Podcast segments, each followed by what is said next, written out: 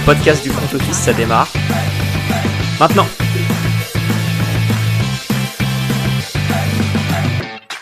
Salut à tous et bienvenue dans un nouvel épisode du front office.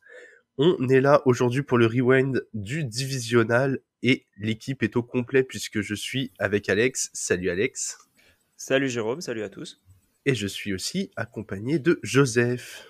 Bonjour, bonsoir à toutes et à tous. Comment ça va, messieurs? Bah, Très bien, écoute, euh, ça fait hyper plaisir de t'avoir euh, pour ce euh, tour de playoff qui a été assez fantastique, je, dois dire. Beaucoup de suspense, mais ouais, des, rivalités en veux-tu, en voilà, et, et, plein de promesses pour les deux matchs de finale de conférence. Ouais, ouais, ouais. ça fait mal au cœur d'entendre ça. Il nous reste plus que trois matchs. Profitez-en, profitez-en bien. C'est c'est bientôt terminé. On va faire comme on avait fait la semaine dernière. On va reprendre les matchs dans euh, l'ordre chronologique pour ce débrief. Et on revient d'abord sur le Jaguars contre les Chiefs. Alex, euh, je te laisse la main. Qu'est-ce que tu en as pensé? Bah écoute, euh, encore un match où, où, comment dire, Patrick Mahomes a pu montrer qu'il était bon, même sur une jambe, et où au final ils ont surtout montré, je trouve que même avec Chad Henne pour euh, un, bout de drive, ils étaient capables de mettre un touchdown. Et ça, c'est déjà beau. Euh, un peu dangereux là, euh, comment dire le comment côté côté Chiefs vu qu'il a visiblement une grosse entorse de la cheville, mais il va jouer au prochain match, donc tant mieux pour lui. ce qui est moins grave qu'une des entorses qu'il avait eu il y a quelques années de ça. Mais, mais bon, quel match Et puis encore une fois, Travis Kelsey, alors lui, il est arrivé, 14 euh, réceptions, 98 yards et 2 touchdowns, 17 cibles. Euh, c'est monstrueux. Je j'ai même pas de mots pour lui. Euh, le seul truc que j'ai noté, c'est que vraiment le gars, il va rentrer au Hall of Fame directement. On va lui faire une target pour le Hall of Fame, ça suffira. et ça fera un touchdown. Donc, ouais, très, très beau match de, de sa part. Et je pense que ça rassure de les, Chiefs d'être capables de gagner contre une équipe des Jaguars qui, euh, qui avait quand même montré des belles choses cette saison.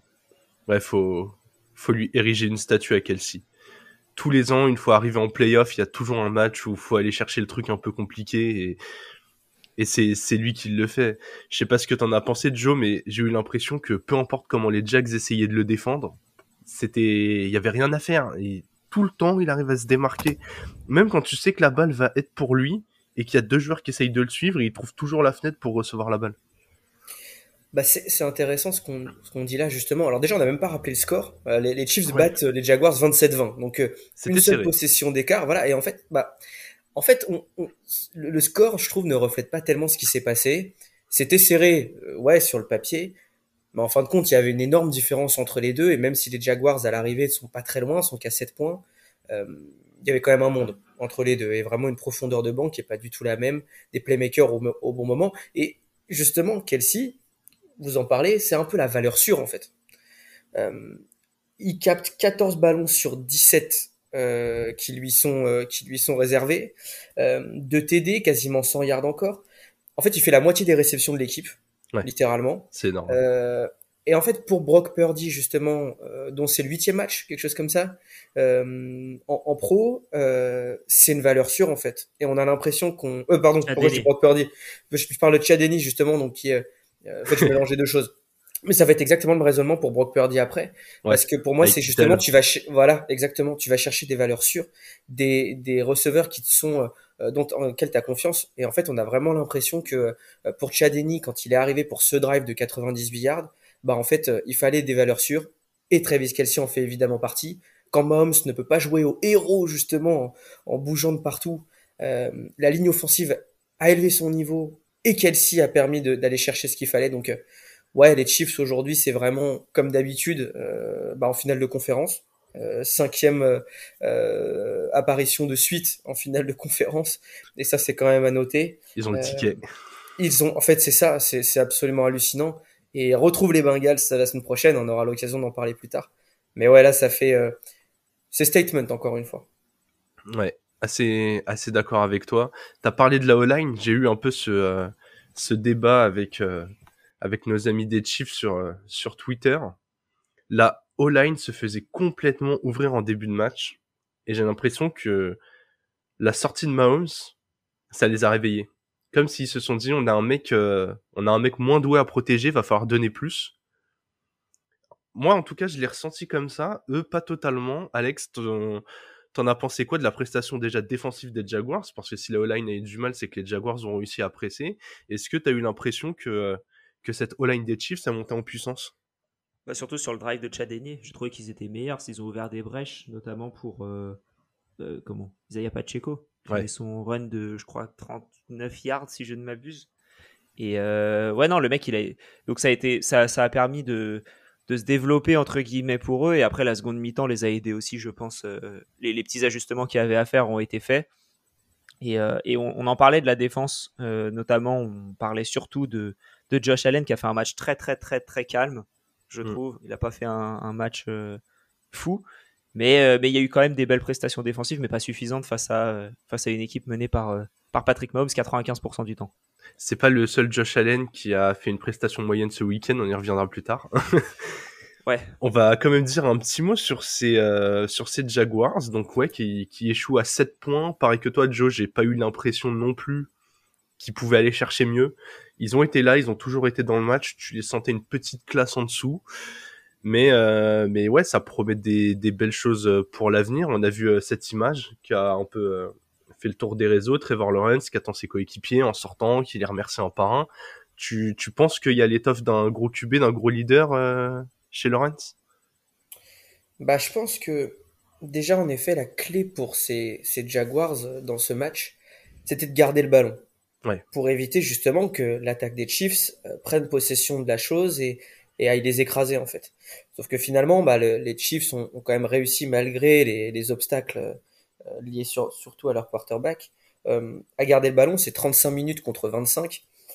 Et ces Jaguars-là, sur le, les moments où ils l'ont eu, ils n'ont pas réussi à faire la diff. Même la défense finalement qu'on attendait n'a même pas saqué euh, Chadini ou, ou, Patrick Mahomes. Euh, mais en effet, et c'est là où je, où je pense qu'on est de manière unanime d'accord là-dessus, euh, c'est plein de promesses en fait. Ouais. Déjà, ils ont passé un tour de playoff. ouais, déjà. finissent premier, et voilà, ils, déjà ils finissent premier de la FC Sud. Ils passent un tour de playoff. Et là après, ils vont aller, ils sont allés titiller les Chiefs. Euh, certes, peut-être pas comme euh, comme ils auraient souhaité, mais mais ils l'ont fait en fait. Ils sont allés au Arrowhead et ils l'ont fait. C'est plein de promesses parce que Trevor Lawrence a enfin montré un niveau de jeu correct avec un coach Doug Peterson euh, bah, qui a l'étoffe d'un head coach en NFL, pas comme un certain Urban Meyer l'année dernière. Et, et c'est plein de promesses, une belle défense, un Calvin Ridley, on l'a pas encore cité, mais qui reviendra sûrement, on l'espère, l'année prochaine, ouais. pour aider là aussi Trevor Lawrence. Donc euh, ouais, pour moi, il y a l'étoffe d'un leader, il y a l'étoffe de plein de choses dans cette équipe, et ça m'étonnerait pas qu'ils soient favoris l'année prochaine pour aller de nouveau remporter euh, leur division. Alex, je te laisse euh, le dernier mot sur ce match.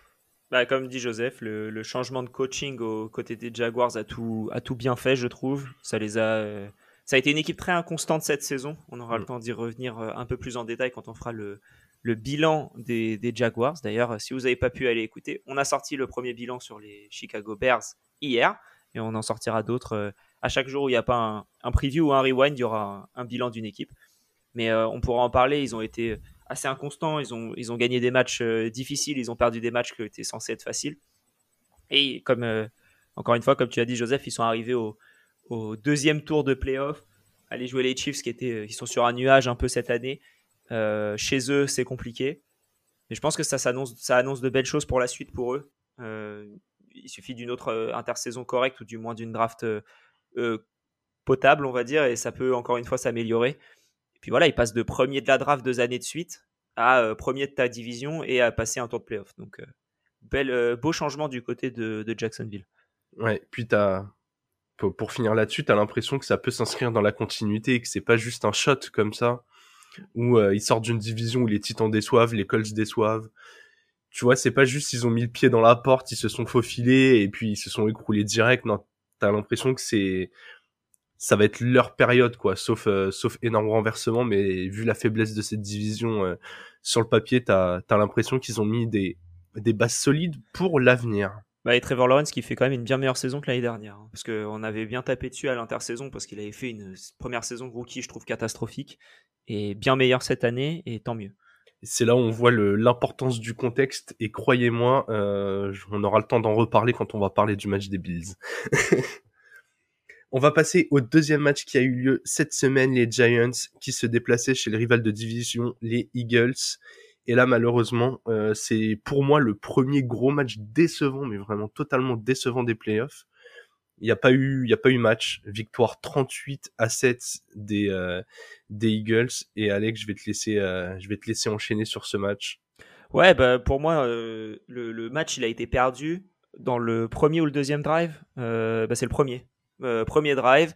On avait dit lors du, du preview avec Jérôme la semaine dernière que fallait être couillu il fallait être tenté pour euh, éventuellement gagner contre des Eagles. Bah, ils l'ont tenté au premier drive. Euh, ils ont tenté une, une quatrième et 8 au 40 yards de Philadelphie.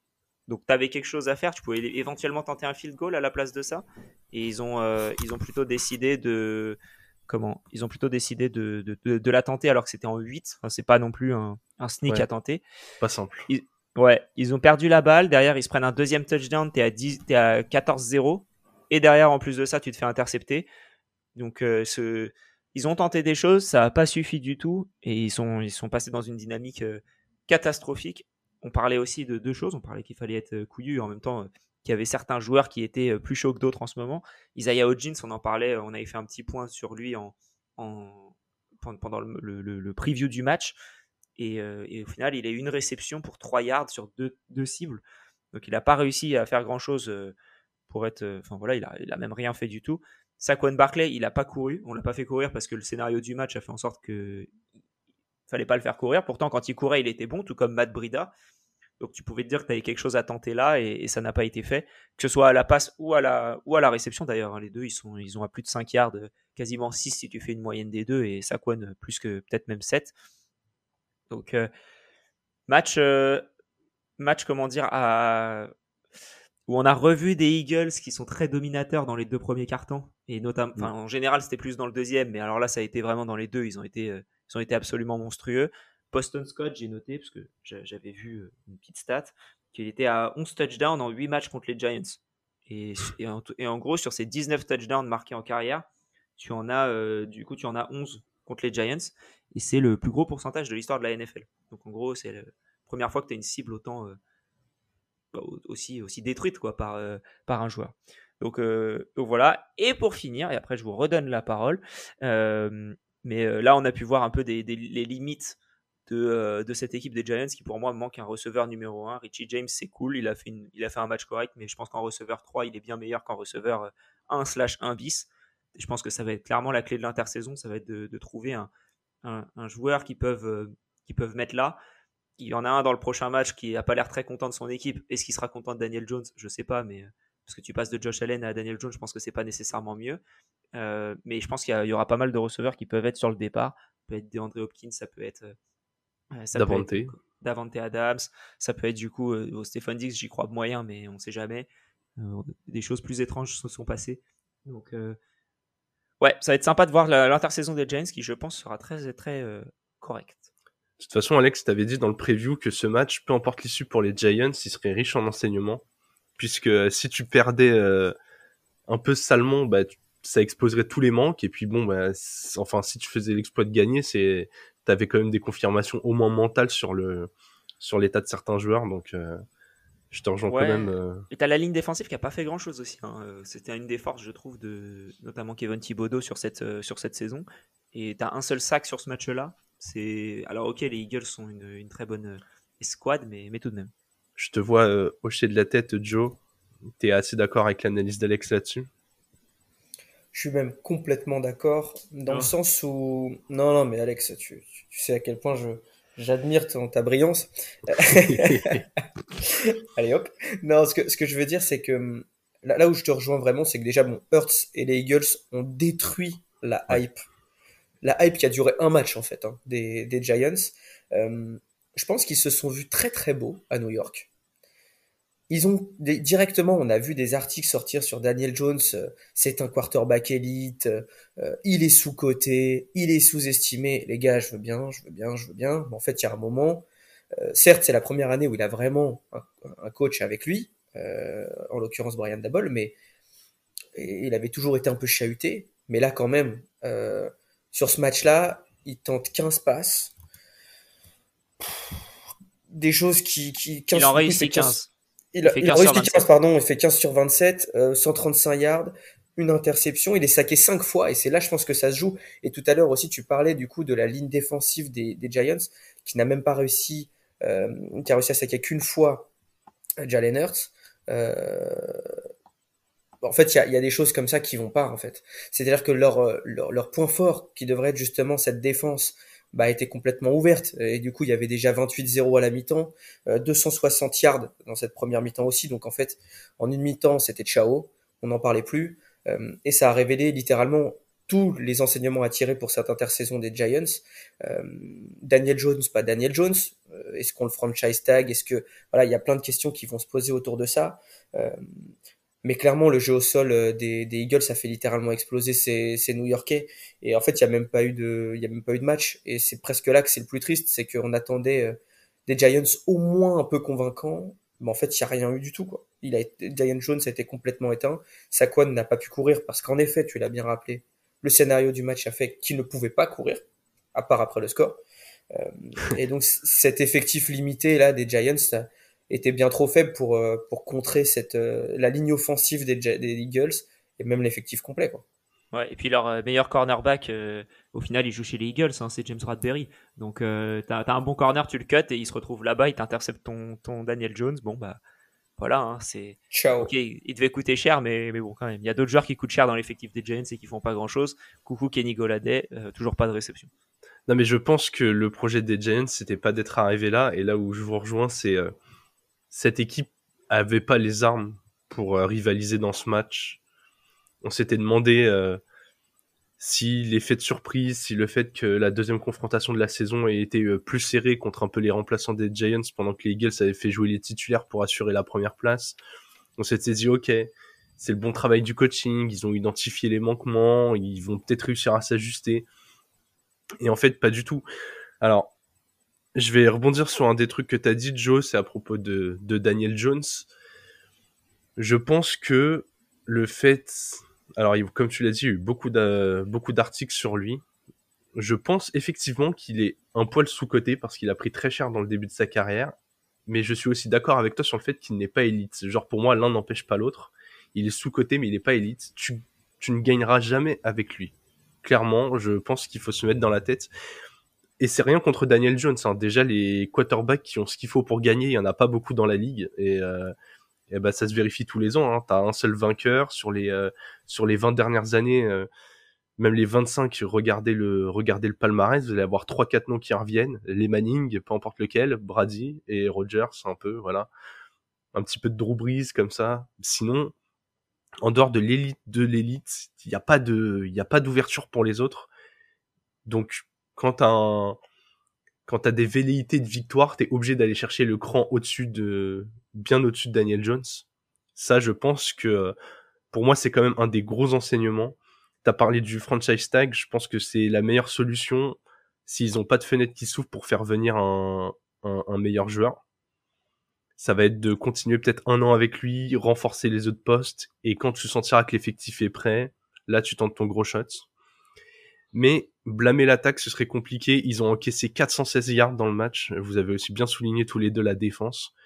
Et surtout, moi, le chiffre qui m'a un peu euh, fait mal au cœur, et c'est un truc que je check avant chaque match dans les previews, c'est les, euh, c'est les, euh, les pourcentages de troisième tentative. Ça a complété 71% de troisième tentative côté Eagles, et c'est trop compliqué de faire ça.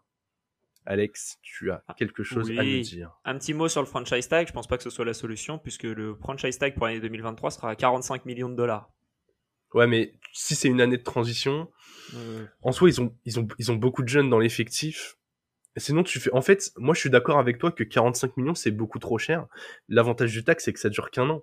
si t'as pas de meilleur pour, euh, Je pense que tu peux le signer pour 20 millions par an pour deux ans et il dira oui. Enfin. Je suis pas sûr. Hein. Je pense que si le. En fait, je pense que Daniel Jones, ça va être la parfaite solution de secours d'équipes qui n'auront pas réussi à aller chercher le quarterback qu'ils veulent. Genre, tu vois, toutes les équipes qui vont se positionner, ça va être soit via la draft, soit via vers les QB qui sont quasi sûrs de bouger, comme Derek Carr, comme euh, Ouais, enfin, Derek Carr, il coûte 32 millions, tu vois. Tu ouais. préfères pas prendre un Derek Carr plutôt que de mettre 45 millions sur euh, Daniel Jones? Ouais, mais tu vois, tout le monde ne va pas pouvoir avoir le joueur qu'il a envie d'avoir. Au bout d'un moment, ça va jouer aux chaises musicales et t'as forcément une ou deux équipes dans l'affaire qui n'auront pas eu leur rookie et ou qui n'auront pas eu qu'un. Personne mettra 45 millions sur Daniel Jones. Enfin. Bah, tout dépend où est-ce que t'en es de ton projet. Si t'es genre sur une année de transition, que t'as beaucoup de rookies et que tu sais que l'année d'après, euh, on avait parlé par exemple de Archie Manning, qui allait bientôt arriver dans la ligue, je crois que ce sera la prochaine draft. Enfin, quand je dis prochaine draft, pas celle de cette année, mais celle de 2024. Tu peux décemment dire que t'as une équipe qui tente le coup un an. Enfin, moi, tu vois, ça me choque. En fait, ce qui me choque pas. Je suis d'accord aussi, c'est plutôt dans le sens où. Euh, bah, après, sur les pré... on en parlera de ça plus tard pour les previews des Giants, peut-être, et enfin, review et preview pour l'année prochaine, mais c'est vrai que là, c'est. Euh, euh, je pense une situation un peu compliquée pour les Giants aujourd'hui. Il y a beaucoup de choses qui peuvent être remises en question. Et aujourd'hui, quand tu sais pas trop où tu veux aller, peut-être que, ok, tu te laisses un an qui coûte très cher, mais tu te laisses un an pour savoir si Daniel Jones est définitivement le quarterback de ton futur ou pas. En l'occurrence, euh, les Eagles, eux, l'ont trouvé. et c'est vrai que, alors qu'on en doutait beaucoup, et hum, maintenant il y a une certaine stabilité du côté des Eagles qu'on n'a pas encore du côté des Giants, et qu'il va falloir retrouver vite, quoi. Mais en fait, moi, je pense que les Giants savent déjà que c'est pas leur QB du futur, mais que ça ne les empêche pas de taguer un an. En fait, je pense que cette intersaison, t'as envie de lui donner les armes, tu prolonges chaque one. Comme l'a dit Alex, et je pense que c'est vraiment l'essentiel, il leur faut un receveur numéro un tu continues à faire venir un peu d'expérience, un peu de talent sur cette défense, et tu retentes un shot l'année prochaine. Rien ne t'empêche si tu as une cible numéro 1 et que Daniel Jones montre encore quelques progrès, parce que c'est pas impossible qu'il continue à progresser, rien ne t'empêcherait l'année prochaine de refaire une saison en, en 9-7-1 ou, euh, ou, dans des bilans un peu comme ça, d'aller en playoff et de cette fois, euh, cette fois réussir à avancer un peu plus si les circonstances s'alignent, parce que là, il tombe aussi sur des Eagles qui, euh, qui eux ont totalement compris comment on construit, qui ont compris leur long shot et qui là ont l'air d'aller tout droit quoi. Les Giants ont 54 millions de cap space avant d'avoir cut éventuellement Goladay et d'autres joueurs. Ouais, j'aimerais bien savoir s'ils peuvent euh, s'ils peuvent cut Goladay sans que ça leur coûte trop cher. Ça on ça leur ça, leur sauverait 6 millions 7. Ça leur coûterait 14 millions contre le cap. OK. OK, OK. Il y a d'autres joueurs qui sont peut-être plus intéressants euh, Ouais, faut le, faut, faut, le cut quand même, quoi. Enfin, peu importe l'argent que ça te sauve. Euh... À cut, t'as Adory Jackson qui sera un, comment dire, un client au cut parce que son, son salaire c'est 10 millions et son cap saving c'est 8. Donc euh, tu peux sauver 8 millions. Il y a une chance. En tout cas, beaucoup de pièces clés à revoir et les Eagles avanceront au prochain tour.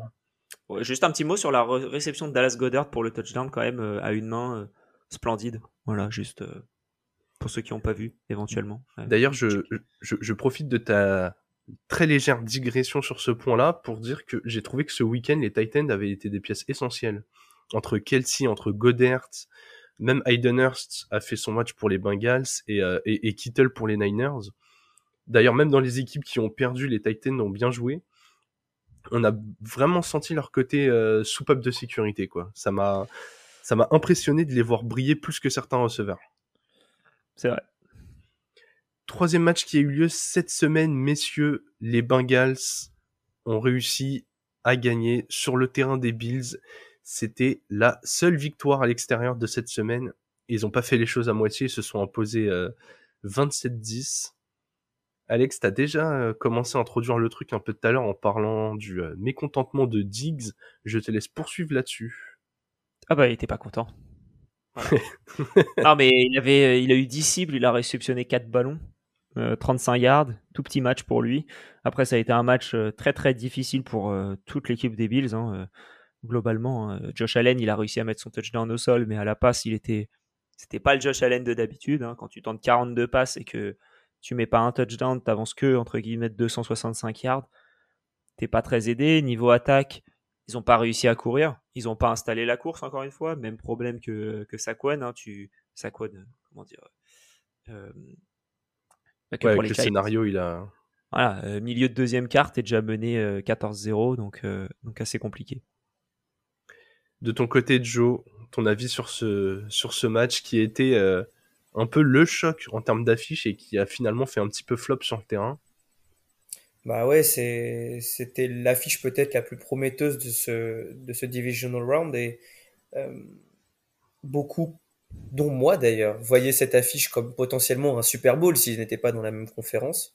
Euh, et bah ouais, ça, ça a fait flop dans le sens où, euh, en préparant le match, je me suis posé la question, je me dis comment on pourrait résumer ces Bengals en une question et genre, on pourrait dire, est-ce que c'est vraiment une éternelle surprise? Et de l'autre côté, les Bills, est-ce que c'est pas une, des éternels losers, tu vois? Euh, dans, le sens où euh, les Bengals l'année dernière, personne ne les attendait, c'est allé jusqu'au Super Bowl et ça, franchement, euh, c'est passé à rien de, de l'emporter, alors que c'était pas arrivé depuis 1989, je crois. là, ils font une deuxième finale de conférence consécutive avec des forces qui sont les mêmes en fait puisque du coup un, quarterback extrêmement serein et je pense qu'il va falloir se poser la question un moment de savoir si c'est peut-être pas lui le boss de la NFL aujourd'hui C'est une question, on en reparlera peut-être. Disons qu'ils discutent. voilà, on a le droit d'en discuter. Voilà. Euh, et cette défense qui fait plier les Bills dans un contexte quand même sacrément difficile, la neige, euh, le froid, euh, des Bills, une Bills mafia chauffée à blanc, toujours cette histoire de Damar Hamlin qui est dans les tribunes au moment du coup d'envoi, euh, pour, euh, pour un peu bah, voilà, mettre, mettre de l'émotion autour de ça en plus. Et les Bengals sont fait complètement fi de tout ça. Euh, en, en, allant les, les, en allant les écraser littéralement. Euh, ils, les ont, ils ont pris que 10 points contre les Bills quand même. Ouais, C'est que cette année, je crois que les Bills au plus petit avaient mis, enfin au, au, minimum avaient mis 17 ou 19 points. Euh, et c'était arrivé que, que, deux fois quoi. Donc en fait, ouais. c'est-à-dire que sinon, c'est une machine en attaque cette équipe. Et là, en fait, il s'est littéralement rien passé, grâce déjà à une super défense des Bengals et une attaque qui leur permettait d'être principalement sur terrain. Euh, L'attaque fait 30 first down, va chercher 30 first down quand les Bills vont en chercher que 18.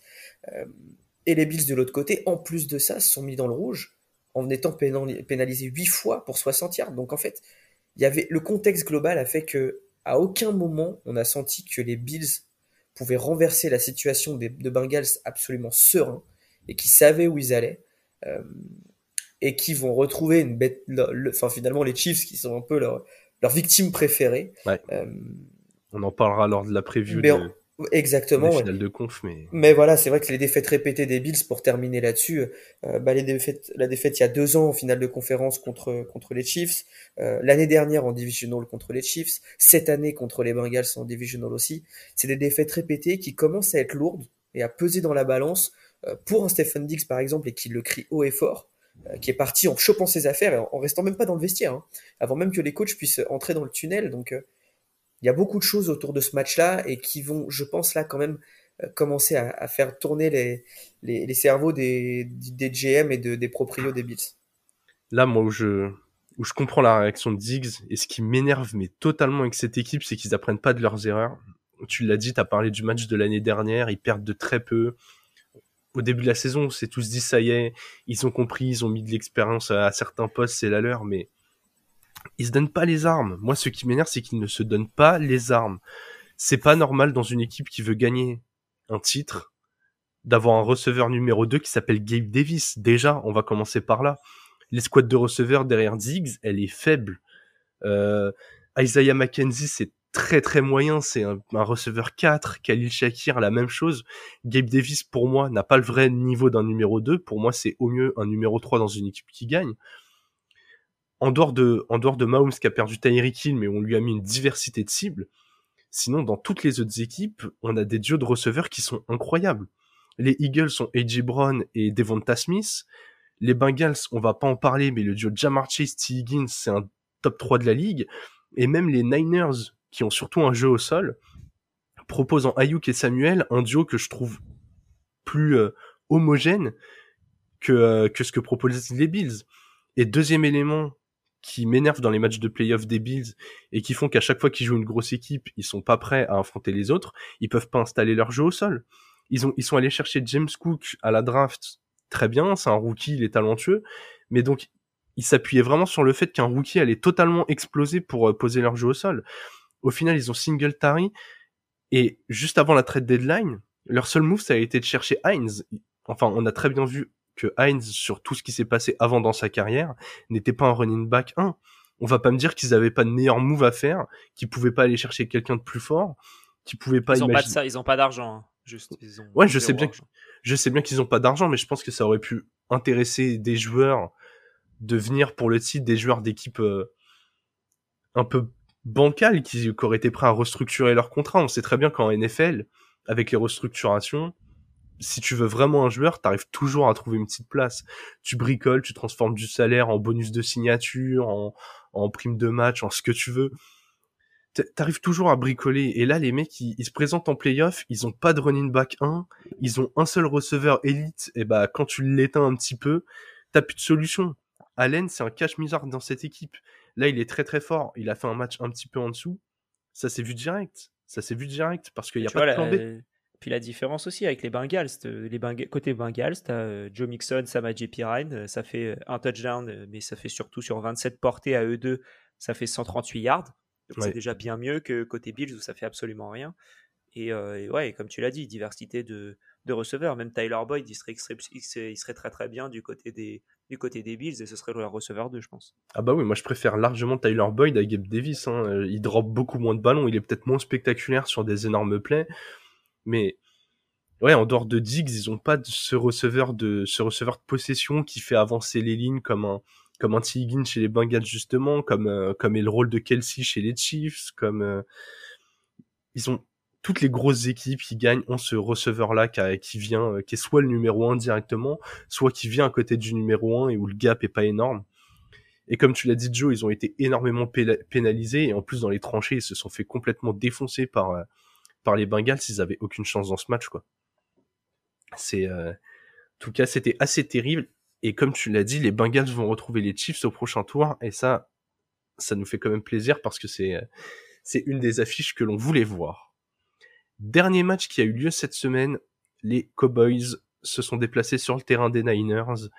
Et dans les équipes qui aiment la lose, les Cowboys s'inscrivent très haut dans le classement. Ils ont perdu 19 à 12. Joe, je te donne la main. Qu'as-tu pensé du match? Bah, c'est le nombre de mèmes déjà sur les Cowboys. Je suis désolé pour les fans des Cowboys, mais c'est quand même un truc qui me tue. En tant que fan des, de Tampa, bon, j'ai pris cher aussi euh, ces dernières années, enfin avant ces dernières années, donc je sais ce que ça fait. Euh, mais c'est vrai que là c'est particulier. Les Cowboys, euh, ça fait du coup n'était alors une stat que j'adore. Jalen Hurts n'était pas né quand les Cowboys sont allés en finale de conférence pour la dernière fois. Je trouve ça magistral. Donc en fait, ça fait 25 ans, alors que cette équipe-là, elle est quand même bâtie pour au moins arriver en finale de conférence aujourd'hui, et sur le papier en tout cas, a les armes pour battre des Niners, qui ont un quarterback rookie au poste le plus clé de ce sport. Du sport. Du sport collectif de manière générale. Merci Alexandre. De rien. tu appuies ma théorie j'aime ça. euh, ils ont même pas réussi à faire la différence à des moments clés. Ils marquent que, que 12 points euh, dans un match, ok, très vraiment physique, étriqué, euh, mais ils ont les playmakers pour faire la différence. Ils perdent Tony Pollard très tôt, et je pense que ça les a mis aussi dans le dans le dur, parce que finalement il n'y avait pas beaucoup de solutions en fait. Et, et Prescott en fait n'a rien pu faire à aucun moment. Il lance un TD pour deux interceptions. Euh, il y a que Sidi Lemb en fait qu'on a vraiment vu, je trouve qui a, tout tenté, quoi, qui, capte 10 ballons sur, sur 13 cibles euh, pour 117 yards. Mais en fait, 5 euh, sur 15 en troisième tentative, euh, ça peut simplement pas marcher. Ils ont été complètement muselés, en fait, par cette défense des Niners. Et, de l'autre côté, en effet, pour parler des Niners, on, on dit parfois que l'attaque permet de gagner des matchs et que la défense permet de remporter le titre. Bah là, en fait, on est un peu dans cette idée-là. L'attaque euh, permet aujourd'hui de mettre plus de points que celle des Cowboys, mais c'est principalement grâce à une défense qui a complètement euh, muselé l'attaque adverse. Euh, et ils ont, les Niners ont été extrêmement efficaces quand il le fallait. Ils ouais, perdent pas la balle, ils font pas d'erreur. Autant quand tu regardes les stats, tu regardes Brock Purdy, ok, 214 yards, aucun touchdown, mais t'es surtout à 19 sur 29, aucune interception. Euh, il, il court pas, donc il perd pas non plus nécessairement la balle. Et à côté de ça, tu as un duo de running back qui, là, était totalement inefficace, je trouve, mais, euh, mais qui a quand même réussi à mettre son touchdown. Et au final, c'est ce qui a, c'est ce qui a sauvé les, Niners, c'est le touchdown de McCaffrey. as un match de, George Kittle, encore une fois, qui est. tu, le vises que 5 fois, mais en 5 fois, il récupère 5 ballons et il avance de, de 95 yards. Non, il, est fort. Et puis, puis comment, ne, comment ne pas parler des, des Cowboys avec ce dernier play que vous pouvez voir d'ailleurs si vous avez envie derrière le, le, fond, derrière comment dire l'image du de, de, la couverture de l'épisode, vous verrez le, le snap. Donc le snap avec Zeke en tant que center qui se fait euh, littéralement détruire la tête par, euh, je sais même plus qui le détruit, euh, mais un défenseur des, des, Niners derrière une passe inutile. Et ouais. Non, mais il n'y a, y a, rien qui va dans ce match côté Cowboys. Là, là où moi, je, je, ça m'a marqué, c'est qu'en fait, ce week-end, j'ai l'impression qu'on a aussi vu la différence entre les très bons coachs et les coachs un peu moins bons. Et en fait, les Cowboys, c'est un peu comme les Bills, quand le plan A se passe pas bien, t'as pas de plan B. Il n'y a pas du tout de plan B. Là où les Niners, les fois où il a fallu passer pour avancer, ils l'ont fait parce que bah, Purdy il a complété plusieurs troisièmes tentatives assez importantes avec ses différents receveurs. Quand faut courir, ils arrivent à mettre en place le jeu de course. Et en fait, les, Cowboys, dès que t'as une épine dans le pied, bah ça se passe mal. Là, t'as as ton jeu au sol, t'as pas pu l'installer et bah à part faire du hero ball sur Sidilem qui a réussi des réceptions incroyables, derrière t'avais pas de solution. Gallup il a été totalement en dessous de son niveau et pareil l'écart entre le meilleur receveur et le deuxième receveur de cette équipe est, complètement euh, flippant. Tu, tu peux pas euh, fonctionner comme ça. Ça rend Prescott ultra prédictible, lui qui est le quarterback qui a perdu le plus de ballons cette saison avec Justin Fields quand même. C'est à c'est à souligner. Est-ce que vraiment c'est un quarterback valuable? Je suis pas sûr. Quand tu vois qu'avec Cooper Rush, ils avaient eu un bilan presque parfait. Donc moi, tu vois, ça c'est le genre d'indice qui me fait dire que est-ce qu'il a cette plus-value euh, qui t'emmène jusqu'à la victoire? Je suis pas sûr. Surtout que pour moi, la défense des Cowboys, elle a rien à se reprocher sur ce match. J'ai trouvé que leur prestation elle a été très bonne. Micah Parsons, il a mis euh, il a mis le rythme dès le premier play. Dès le premier play, tu le vois, il est il, est directement derrière la ligne offensive, il est là à mettre la pression. Euh, Lawrence a fait un match assez incroyable aussi, j'ai trouvé. Mais ouais, ces Cowboys, franchement, je sais pas quoi en penser. C'est, j'ai eu l'impression qu'ils avaient raté tout ce qui était important. Ils, ils perdent des ballons à des moments clés. Et puis ce dernier snap, il est, il est symptomatique de ouf. Qu'est-ce que tu vas mettre Zik? J'ai pas compris. Hein. Même si bon, c'est un dernier play, il te reste 7 secondes pour faire 80 yards je comprends l'idée, tu veux mettre plein d'armes, essayer de jouer euh, au rugby et, voir s'il y a un miracle qui va t'emmener dans la end zone. Mais c'était risible. C'était risible. Tu voyais la différence entre une équipe bien structurée qui sait où elle va et une équipe où il y a énormément de talent, mais où au final, euh, dès qu'il y a un grain de sable, euh, tout, tout s'enraye. Les Cowboys. Ouais. Ouais, ouais. Éternellement. C'est là aussi, c'est, on a l'impression que quoi qu'il se passe, les Cowboys vont échouer assez aux portes de la finale de conférence ou on sera toujours un peu déçu. Alors que, moi je pense que ça vient aussi là de au-dessus du coach. Ça vient du proprio quand même. On peut parler un moment peut-être de, Jerry Jones qui depuis des années va puis vient puis fait complètement autrement de sa stratégie initiale euh, sur des décisions importantes comme celle de head coach Mike McCarthy qui est arrivé il y a, il y a deux ans, euh, on était allé le chercher quand même. On avait réfléchi. Euh, il avait fait donc une espèce de, il était resté longtemps chez les Packers aussi, donc on était allé le chercher pour finalement, au bout de trois matchs l'année dernière, leur mettre déjà en question. Euh, et cette année, on a l'impression que ça n'y coupera pas, que là, c'est la fin de, de, Mike McCarthy euh, chez les Cowboys. Euh, il y a des choses qui, qui dès le plus haut, ne vont pas qui, en redescendant, bah, ont un impact direct. Et de l'autre côté, chez les Niners, où on a une vraie régularité euh, depuis des années, soit ça casse, soit ça passe carrément, euh, il y a une logique et un leader d'homme qui est Kyle Shanahan, évidemment. Quand même, le, gars, aujourd'hui, il a derrière son centre un QB qui est à 8 matchs. Je, je m'étais un peu avancé tout à l'heure au moment du match des Chiefs, mais là je peux en parler. Extrêmement bien coaché, Mm. Euh, du coup, qu'est-ce que Brock Purdy euh, Brock Purdy aujourd'hui, on a du mal à savoir vraiment où il en est, si c'est vraiment euh, celui qui permettra aux, Niners de faire la différence dans le futur, à la place de Trey Lance ou Jimmy, mais, mais malgré tout, là, il y a quand même derrière ça des fondations extrêmement solides et qui font que ça donne l'impression que quoi qu'il se passe, le navire ne sombrera pas. Au pire, même s'il il prend un peu l'eau, et ben en fait, il sait où il va. Et, et c'est quand même une énorme force, je trouve, dans un sport extrêmement euh, volatile en termes de décision, parce qu'il y a énormément de choses à prendre en compte pour qu'une franchise fonctionne aujourd'hui. Quand on voit le nombre de franchises qui ne se relèvent pas, bah, les Niners aujourd'hui, c'est justement une franchise qui continue de garder le cap et qui chaque année bah, donne du plaisir à ses fans et, gagne quoi. Ouais. Ouais, il y a très peu de franchises comme ça. Hein. T'as les Niners parce que t'as Shanahan, t'as les Steelers parce que t'as Mike Tomlin, t'as les Pats avec Belichick. Mais t'as très très peu d'équipes qui peuvent se dire on a un head coach qui connaît tellement la NFL qu'il va mener son navire. Des fois, t'auras des petits moments, ça va secouer un peu. Parce que les Niners, euh, sur les dix dernières années, ils alternent entre euh, je vais en finale de conférence ou je fais pas les playoffs. C'est quasiment un an sur deux. Mais avoir une telle régularité à ce niveau-là, ouais, quand tu les vois perdre Trey que tu vois que Garoppolo il est pas là, que ça doit lancer Purdy, tu te dis bon, bah dommage, t'as construit un bel effectif, mais ça va pas le faire. Et au final, ils sont dans, dans les quatre meilleures équipes de la saison, quoi. Bah ouais, ouais. Et tu, tu parlais du fait de l'expérience de Kyle Shanahan, mais en fait, il est très jeune, il a 43 ans. C'est sa première expérience en tant qu'head coach, sauf qu'on lui laisse du temps. Il est là depuis 2017. Au début, c'était très dur. Euh, première saison, je crois qu'ils sont, je sais plus, ils sont à quatre victoires, quelque chose comme ça. C'est comme ça qu'il récupère euh, Nick Bossa d'ailleurs. Exactement. Et qu'en fait, bah, ça se construit. On lui laisse du temps. On accepte le fait qu'on perde peut-être au début, mais en fait, on sait où on va parce qu'on a pris une décision et qu'on va s'y tenir. Et je pense que c'est exactement, par exemple, ce que doivent faire les Giants aussi. Euh, c'est qu'on s'y tient, on sait qu'on a quelqu'un sur qui on croit. Et bah, croyons en cette personne jusqu'au bout euh, pour gagner, quoi. Ah, je pense que même s'il y a une saison perdante l'année prochaine, euh, les Giants ils vireront pas d'abol avec ce qu'il a réussi à faire cette année.